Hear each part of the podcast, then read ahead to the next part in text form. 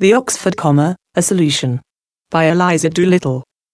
From Volume 150, Number 2, of Speculative Grammarian, April 2005.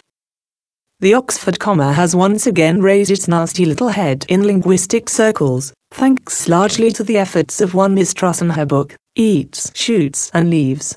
It is time once and for all to put this little beast to rest. No, not Miss Truss, you moron. The Oxford Comma. For those of you wondering what the Oxford Comma, or OC, actually is, I have one question: what on earth are you doing reading an upmarket linguistic magazine like this? So for your delectation and delight, here is a definition of the OC. It's the insertion of a comma after the penultimate item in a list, just before the and, for example, coffee, comma, cream, comma, and sugar, instead of coffee, comma, cream and sugar. Since the OC appears to present more problems of correspondent translation than any other form of punctuation, a solution must be found which satisfies users on both sides of the Atlantic.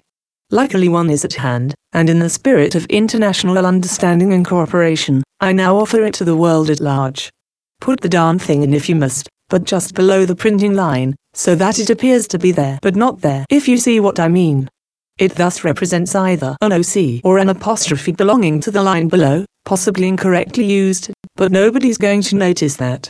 Or a spider, high on printing ink. It becomes all things to all men. It is flexible, adaptable and universally expressive. In other words, it is the perfect form of punctuation.